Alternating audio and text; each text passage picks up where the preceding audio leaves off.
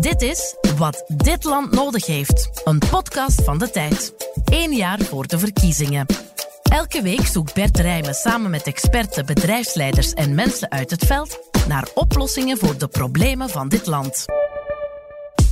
Welkom bij Wat dit land nodig heeft, een podcast van de tijd. In vijf afleveringen vertellen we wat dit land nodig heeft. Eén jaar voor de verkiezingen. Klinkt misschien een beetje pretentieus, is het eigenlijk ook wel. Maar dat is met de beste bedoelingen. We hopen met deze reeks in de krant en ook als podcast een punt te maken. Uh, ja, er loopt veel mis in dit land. En ja, het is niet makkelijk om daar iets aan te doen. Maar er zijn wel degelijk oplossingen mogelijk. Slimme en efficiënte manieren om toch een verschil te maken en problemen in het werkstelling, onderwijs of in de gezondheidszorg op te lossen. Zo hopen we dan aan het einde van de rit een mooie aanzet te hebben voor de kiescampagne en de verkiezingen van 24. En voor deze eerste aflevering heb ik twee gasten uitgenodigd. Ladies first zou ik zeggen, Carolien Krana, CEO van Belgian Crab Terminal in de haven van Antwerpen. Zitten jullie, uh, mag ik Carolien zeggen? En Geert Noels, econoom, stichter van vermogensbeheerder Econopolis. Geert is ook een van de vaste maandagse gasten in die andere podcast, de zeven die we hier maken bij de tijd. Geert, tegen jou mocht ik al Geert zeggen, dat mag uh, nog steeds. Ja, natuurlijk. Dan uh, kunnen we uh, met dat al opgelost, of dat probleem al opgelost eraan beginnen. De zoektocht dus naar wat dit land nodig heeft, een zoektocht waar we nog hulp bij krijgen. Elke aflevering wordt vakkundig ingeleid door de chef politiek en economie van de tijd. Dat is Jasper Doren. En die zegt ons hoe de zaken ervoor staan. En omdat dit de eerste aflevering is, geeft Jasper meteen de aanzet voor de hele reeks met deze Hoe zit het nu?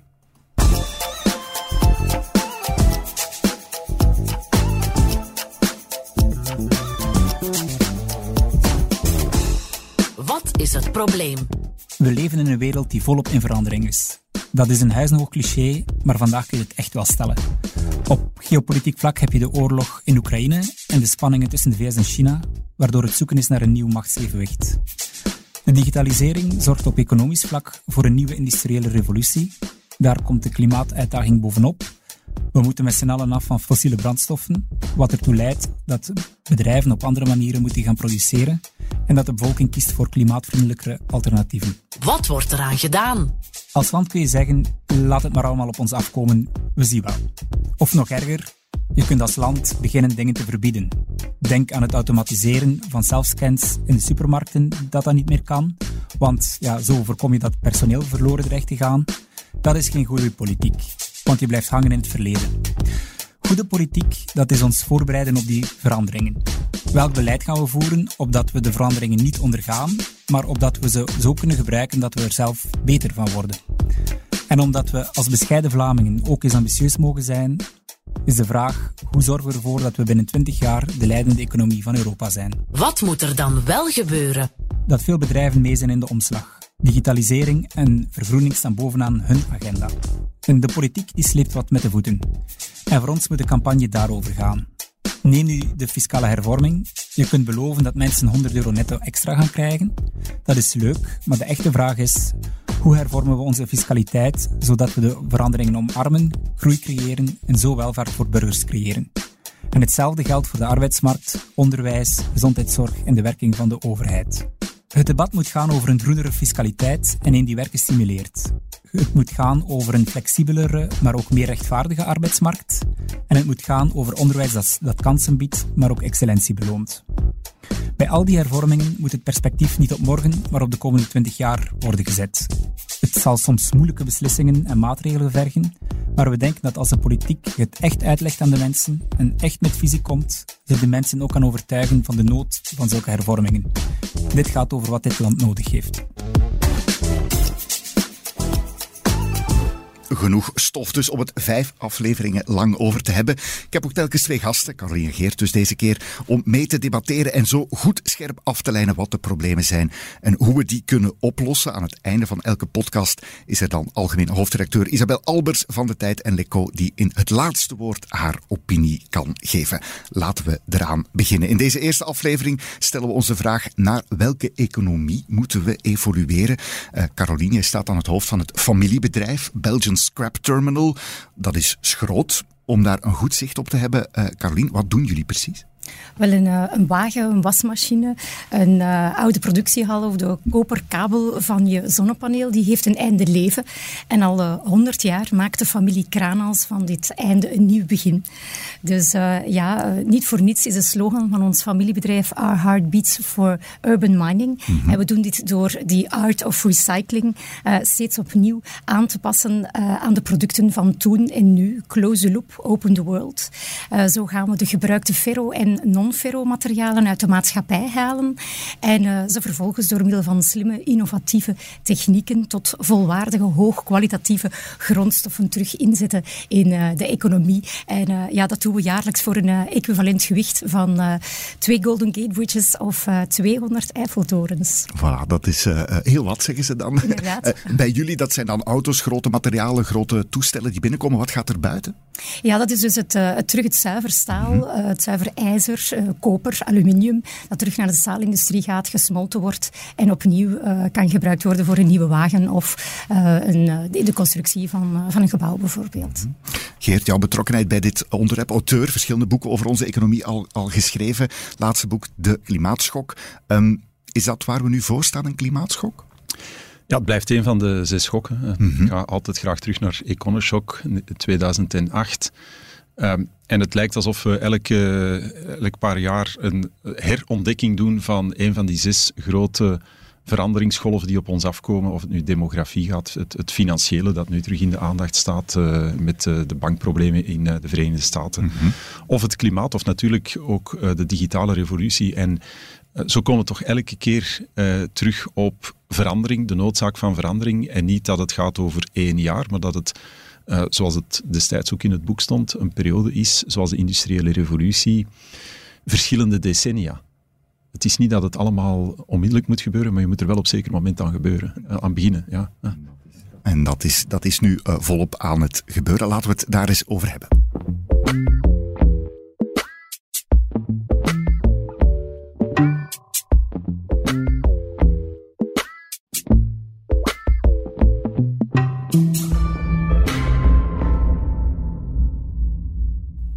Het begin is het probleem.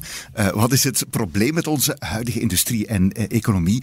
Uh, Geert, laat ik die aanzet misschien door jou laten geven. Um, wat er nu is, um, wat is dat? Wat is jouw analyse daarvan? Hoe, hoe, hoe staan we daar?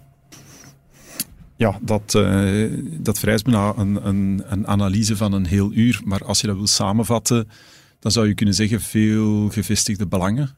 Dat helpt niet altijd innovatie of de new kid on the block, want die wordt niet vertegenwoordigd, die heeft nog niet zo'n goede contacten. Uh, zijn belangen worden met andere woorden niet uh, verdedigd. Ik denk uh, te veel etatisering. Mm -hmm. de staat is dat? Ja. De staat. het begint Europees, dan Belgisch, maar ook Vlaams. En in feite is het einde niet in zicht. Er wordt alsmaar meer opgeroepen tot meer rol voor de overheid. Um, en dan uh, ja, denk ik ook het derde, te weinig ambitie. Uh, ik, uh, ja, ambitie wordt bijna als iets um, onkies beschouwd. Um, behalve als het gaat om sport. Dan, dan nu recent natuurlijk Luca Bressel. Ja. Dan, dan zie je iedereen applaudisseren voor ambitie en excellentie. Maar als het gaat over onderwijs of, of onder, ondernemen of um, ja, dat soort zaken, dan, dan wordt dat bijna als onkies beschouwd. En dan uh, vergeet men dat die dingen uiteindelijk de welvaart van het land bepalen. Een, een, situatie die je beschrijft, die, uh, ja, laten we zeggen, verandering niet echt motiveert, niet echt stimuleert. Die ja, vooral een soort status quo van ja, de, met dezelfde uh, methoden die ja, misschien niet meer van toepassing zijn. Is, is dat jouw beschrijving? Ja, we zijn begonnen met de inleiding. Het is een periode van verandering. En als je dan een heel systeem hebt dat in feite uh, status quo um, installeert, ja, dan, dan, dan krijg je zoiets uh, dat, dat leidt tot een, een enorme aardbeving. Want je houdt die energie, je probeert die ter plaatse te houden tot het niet meer houdbaar is. En dan krijg je een enorme uitbarsting. En dan ja, is er tegelijkertijd vernietiging. En daarna pas hercreatie tot iets wat aan die verandering voldoet. En dat is altijd jammer. Het is veel beter om trachten te anticiperen, maar ons systeem is daar niet op gebouwd. De belangen zijn anders verdeeld. En dus je krijgt uh, veel status quo. Mm, ja. Veel status quo. Is dat ook wat je merkt in het dagdagelijkse, laten we zeggen, leiden van het bedrijf? Dat uh, als je ja, dingen wil vernieuwen, hè, het is ook een industrie, uh, heel het recycleren, heel het circulaire gegeven wat volop in beweging is, dat dat niet evident is om, om dingen te veranderen die, die jullie als bedrijf misschien ook wel zouden willen, maar in, ja, die, in die omgeving heel moeilijk te realiseren zijn. Ja, natuurlijk. Ik, ik zit op dat gebied een beetje in een sector uh, waar uh, recycling, uh, ja, de familie recycleert al 100 jaar. Mm -hmm. En dat betekent eigenlijk dat we al 100 jaar secundaire grondstoffen terug in de economie inzetten. Mm -hmm. En eigenlijk vaak stel ik me de vraag van, zien we wel wat we al hebben? We zien heel vaak wat we niet hebben, maar niet wat we al hebben. En op dat gebied is Europa, zeker ook België, koploper qua recycling. Dat we secundair door recycling, secundair grondstoffen hebben. Maar hebben we vandaag nog uh, voldoende industrie binnen Europa en binnen uh, België om dat te gaan uh, verwerken? En dan komt men tot de complexiteit natuurlijk vandaag ook. Hè. Inderdaad, de energie. kijk naar de laatste drie, vier jaar hebben we een enorme slingerbeweging gehad van enerzijds COVID. we wouden terug naar de natuur. Mm-hmm. plots Green Deal. En dan is er de oorlog van Oekraïne gekomen en hadden we plots ja, oei, de euro terug en de ja. energiecrisis.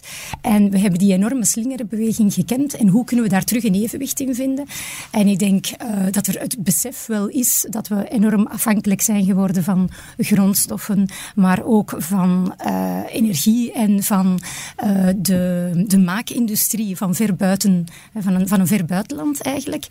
dat er ook wel een ambitie is, maar dat er gewoon een overreglementering is, een enorme versnippering uh, met daar dan nog een mooi verdoken chauvinisme tussen de verschillende lidstaten, uh, die het zeer moeilijk maken. En uh, wij merken dat bijvoorbeeld bij ons. Een oude wagen komt bij ons toe. Mm -hmm. wij gaan die terug, die gaat terug vertrekken als een grondstof.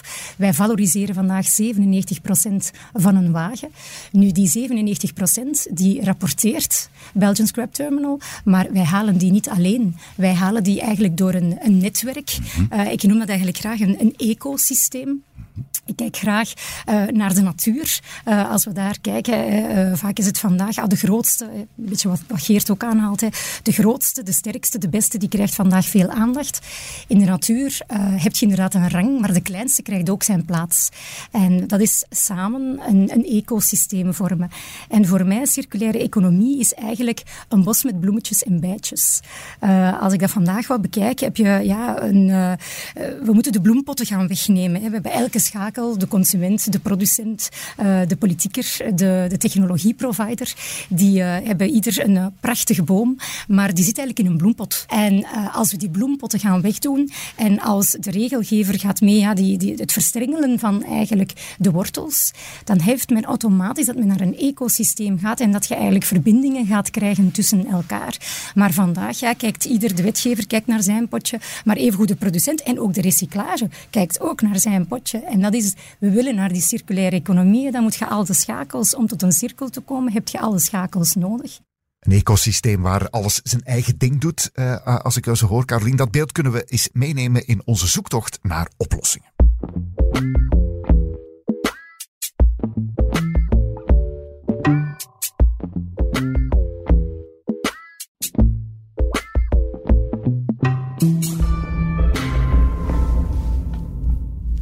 Daarmee kom ik naar jou. Um, oplossingen eh, die ook in de klimaatschok, in, in het uh, boek van jou aan bod komen.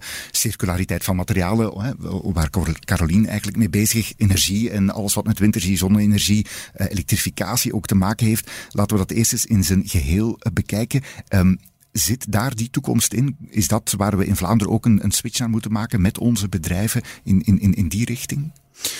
Ja, voor alle duidelijkheid, uh, om naar uh, net zero te gaan in, in België of, of Vlaanderen, um, er is geen silver bullet. Hè. Er is niet één oplossing. We hebben er twintig berekend die uh, voldoende impact hebben om tot net zero te komen in 2050 en al substantieel tot in 2030. Um, dat is eigenlijk een, een, een, vrij divers menu. Het is, het is niet één of twee die alles bepalend zijn. Het, Ze hebben een redelijk ja, egaal gewicht.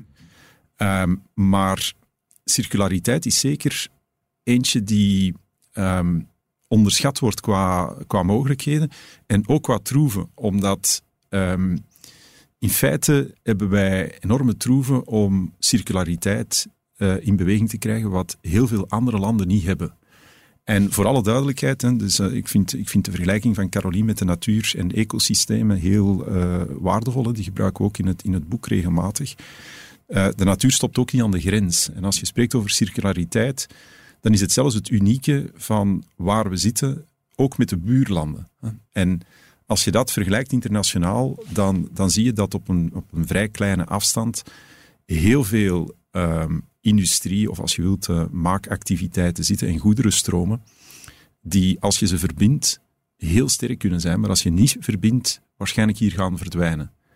En dus uh, dat verbinden is circulariteit. Dat is maken dat um, bedrijven of sectoren die vroeger in silo's zaten, die, die niet met elkaar spraken en niet de win-win zagen om samen te werken, dat je daar een brug moet maken waar dat beide een voordeel aan hebben. En dat, dat is heel het, uh, ja, het gebeuren dat wel bezig is. Um, als bedrijf spelen wij daar ook een rol. Hè. Dus wij, maken die plannen, onder andere voor de Gentse kanaalzone, maar inclusief dan uh, de regio rond Terneuzen, om grensoverschrijdend bedrijven uh, elkaar te leren kennen en te zorgen dat die stromen in verbinding komen. En dat, zijn, dat is niet alleen de typische materialen, maar dat is ook voeding bijvoorbeeld, hè, wat een van de belangrijkste sectoren is in België, maar ook in Nederland.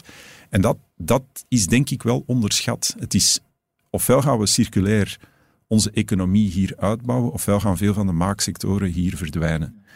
Um, naast andere dingen natuurlijk die we ook moeten doen. Dus het... Um, uh, je merkt ook dat, um, en daar zal ik mee afsluiten, dat de, dat, dat ook een, een een, consensus is met de, de natuurbewegingen. Dat ook zij uh, deze kaart zien als een heel belangrijke. Dus het is niet alleen bedrijven die daar het belang van zien, maar het zijn ook uh, typische opponenten die het niet zouden mogen zijn uiteindelijk. Hè. Ik denk dat heel veel bedrijven een groen hart hebben. Uh, maar dat die ook zien van we moeten elkaar daarin ondersteunen zodanig dat dat mogelijk is. Omdat ze ook weten dat die nieuwe economieën, de, al de renewables en dergelijke, ook materialen vereisen. En dat ja, om mensen en, en bedrijven uh, te doen overleven, ja, we gaan ja. blijven materialen gebruiken. Hè. Uh, ja. Geert heeft het hier over een, uh, iets wat we breder moeten zien in Vlaanderen dan België, wat een Europese regio met concrete voorbeelden van havens die over de landsgrenzen heen kunnen samenwerken. Je bent ook actief Europees in, in, in, in jouw sector. Leeft dat daar voldoende? Is men daar ja, voldoende van doordrongen dat dat de weg is om, om, om uit te gaan? Zeker en vast. Nu, ik denk wat daar een heel belangrijke is, Geert, zoals dat, dat u het aanhaalt, hè. Uh, we hebben industrie, maar hebben we nog voldoende industrie? Ik wil daar eventjes inzoomen op mijn eigen sector. Vandaag, heel veel wetgeving komt vanuit Europa. Uh, en uh, dan is het ook niet altijd evident, als er daarna omgezet wordt in een lidstaat, dan wordt er vaak gekeken naar de parameters die dat dan gelden binnen die lidstaat. Ik ga nog eventjes mijn 97% aanhalen. Die 97% in Vlaanderen wordt die op een andere manier tot 97% gehaald dan uh, ja, en ik haal echt bewust Vlaanderen aan, omdat het dus bij ons al regionaal is. Mm-hmm. Maar daarnaast heb je dan ook nog een keer dat je eigenlijk gaat vergelijken met Duitsland, met Frankrijk.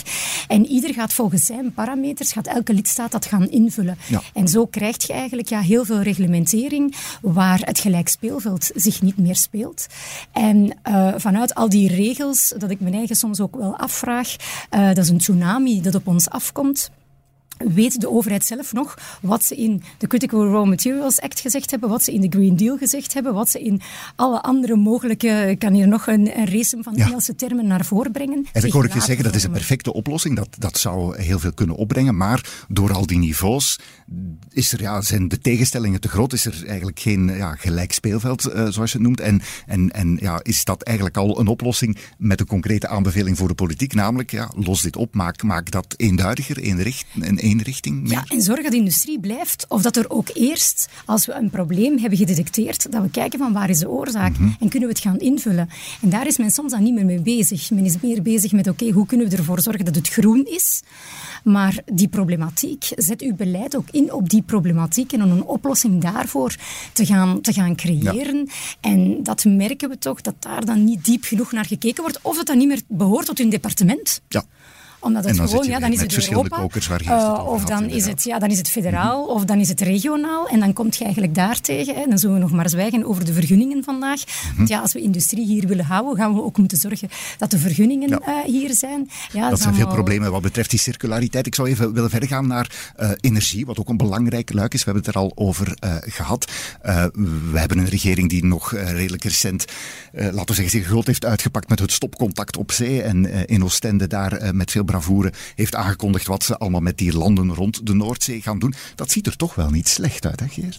Ja, disclaimer. Uh, Econopolis heeft het uh, financieel-economisch plan van uh, Prinses Elisabeth-eiland gemaakt. En, en, we zijn daar ja, zeven jaar geleden al mee begonnen. Dus het, het is ons niet onbekend. Mm en dat, dat zijn inderdaad wel goede initiatieven. Dus, maar er is niet alles mee opgelost natuurlijk. Hè. Je, je weet ook, uh, je kan een stopcontact hebben op zee, maar als je geen kabel hebt op land, ja, dan, uh, dan stopt het daar ook. Daar noem je het uh, concreet inderdaad. en dat zegt ook iets over slogans.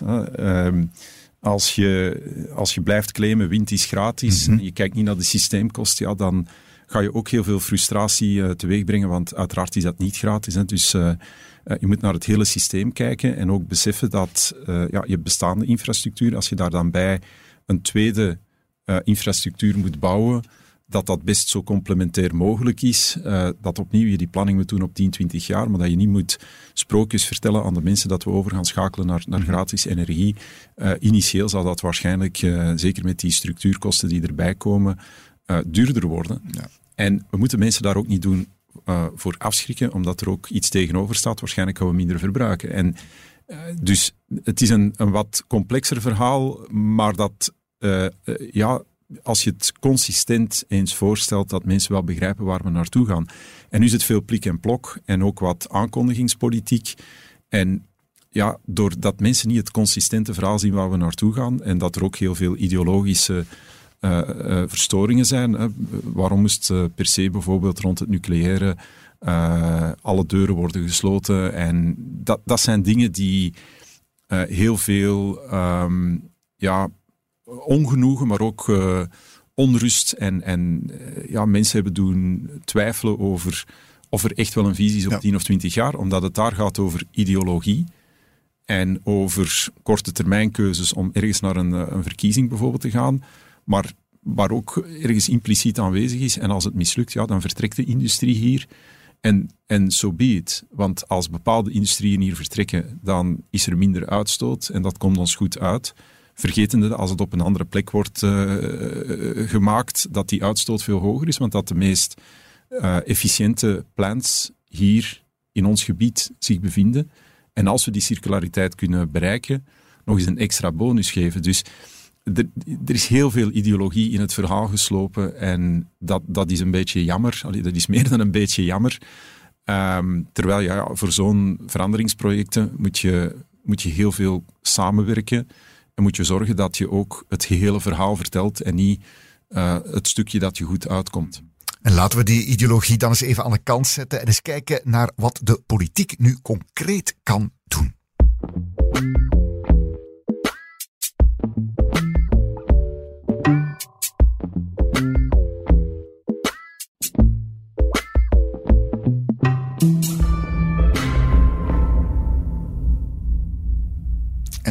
beginnen uh, met jou, Karin, want met wat jij verteld hebt, de lijn die ik uh, daarin kan vinden, of de, de, de voorstellen die je hebt voor de politiek, liggen volgens mij vooral in lijn van: kijk, kijk nu eens een keer goed wat jullie op het ene niveau zeggen, op het andere niveau zeggen, dat dat, dat ook allemaal op eenzelfde manier is opgebouwd. Is dat jouw ja, voornaamste raad aan de politiek in, als we toch de vraag wat heeft dit land nodig willen, willen beantwoorden?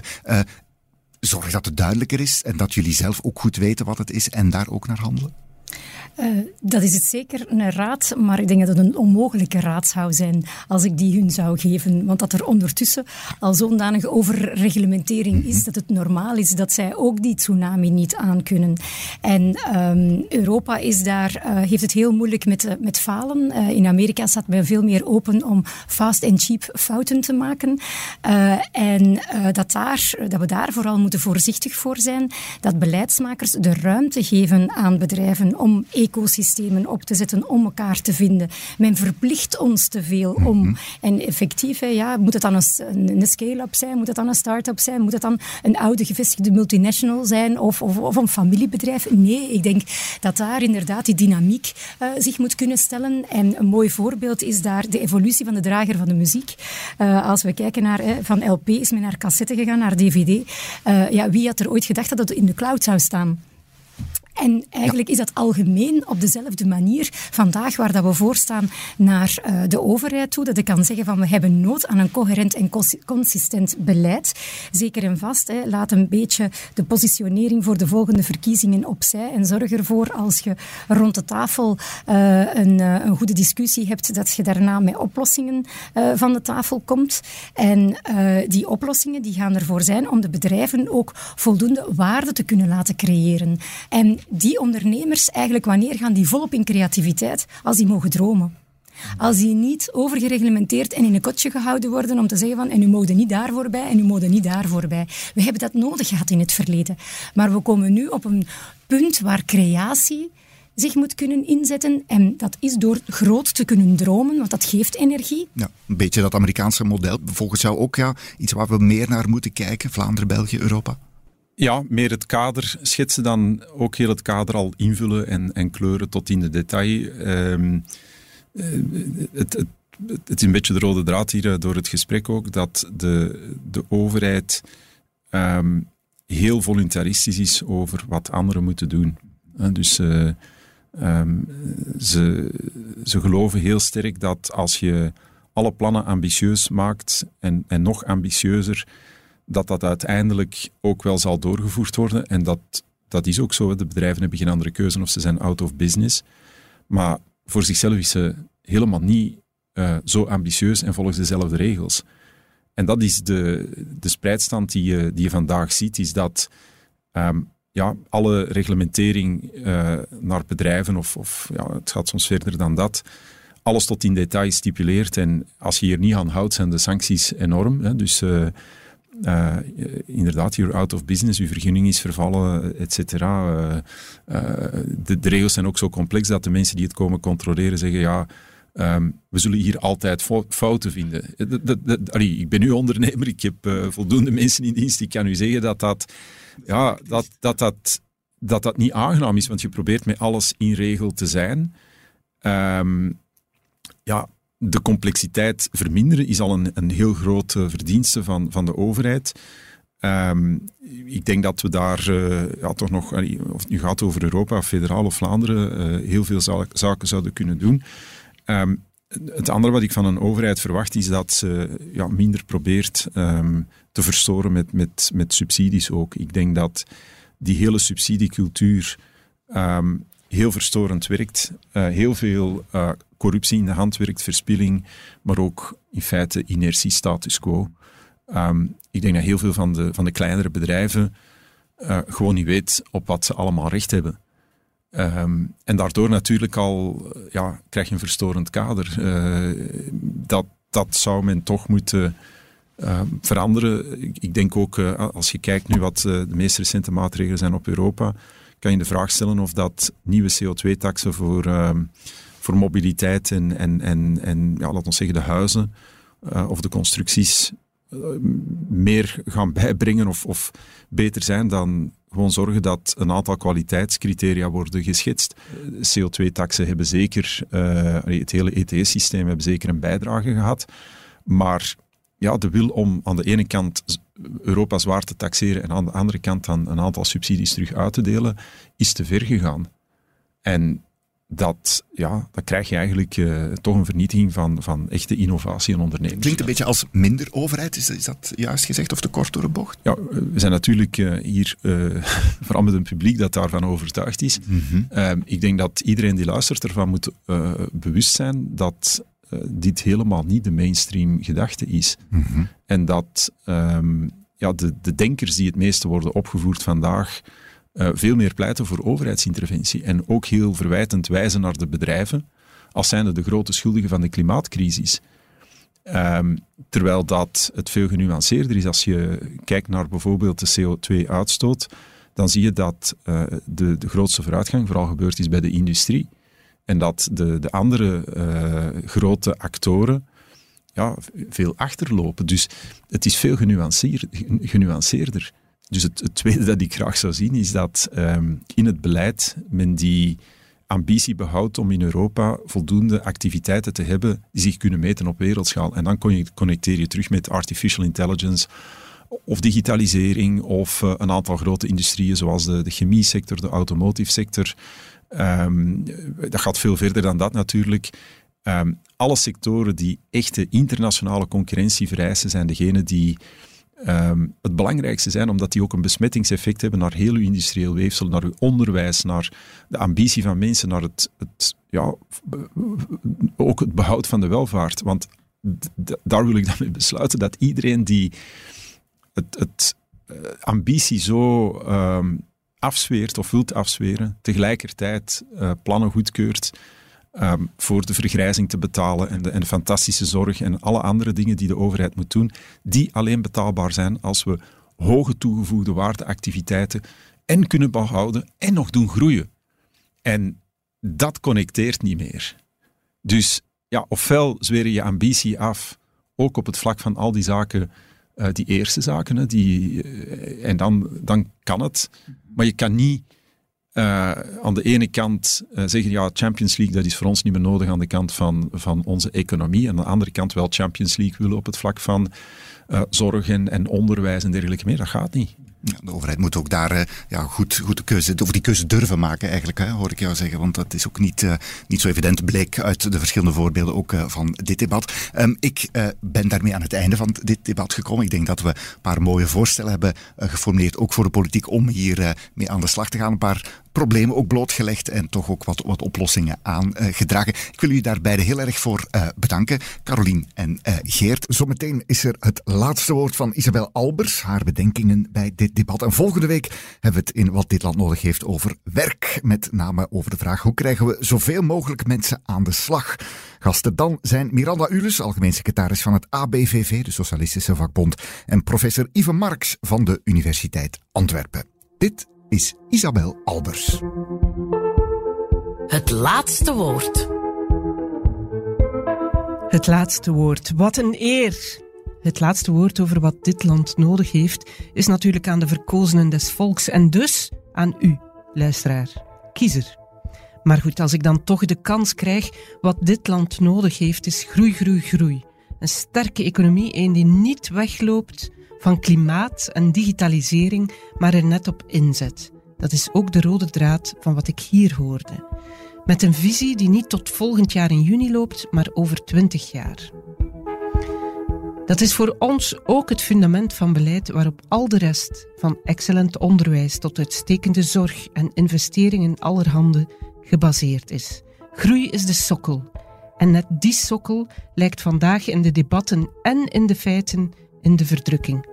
De Belgische productiviteit is stilgevallen, maar toch geeft de overheid 53% van ons BBP uit, meer dan pre-COVID. En de komende jaren gaat de vergrijzing alleen maar meer geld kosten. Zonder groei knallen we tegen een muur. Maar om die groei, groei, groei te bereiken, is meer verstaatsing alvast iets wat dit land niet nodig heeft. Een overheid moet richting aangeven, maar kan en moet niet alles zelf willen doen. Waar we het uitdrukkelijk niet mee zullen halen, is met het idee van minder, minder, minder. Minder produceren, minder consumeren, minder globalisering. Moet groei wel zo nodig? Die industrie in Europa hebben we die wel nodig. Zonder groei valt niet alleen de financiering van pensioenen, zorg, onderwijs, politie, justitie weg. Zonder groei valt ook de broodnodige financiering weg, net voor die massieve investeringen die we de komende jaren moeten doen om de omslag naar een klimaateconomie te maken. We hebben ook een andere keuze, namelijk als land de ambitie hebben om in de spits te lopen qua technologie, om in de spits te lopen met oplossingen voor klimaat en vele andere uitdagingen. We hebben fantastische spin-offs rond onze universiteiten, in tal van onze bedrijven, research en development van wereldniveau. Denk maar aan bedrijven rond de haven van Antwerpen, zoals Kraanhals, maar ook bij onze baggeraars, ook in tal van onze maakbedrijven of in niche milieutechnologiebedrijven, genre Ecopak. Van batterijen en waterstof tot hele vergroenende productieprocedures en state-of-the-art recyclage. Made in Belgium technologie, met de wereld als markt. Het kan. En laat ons ook de waardevolle know-how van nucleaire energie hier in België niet vergeten. Een onbesuisde politiek heeft veel te lang ingezet op het mordicus sluiten van de kerncentrales. Laat ons net die nucleaire know-how koesteren en terug opbouwen. We zullen ze op veel vlakken nog kunnen gebruiken. Kortom, wat dit land nodig heeft, zijn oplossers, mensen, ondernemers, onderzoekers, medewerkers en een beleid dat dat stimuleert in plaats van afremt. Politici Maak die innovatieve en groene groei mogelijk met een stabiele rechtszekerheid, met een goed niveau van onderwijs, met een doenbare fiscaliteit. En creëer voor de rest geen allesverslindend overheidsapparaat dat alles zelf wil doen. Dat is wat dit land nodig heeft. Zo onhaalbaar kan dat toch niet zijn?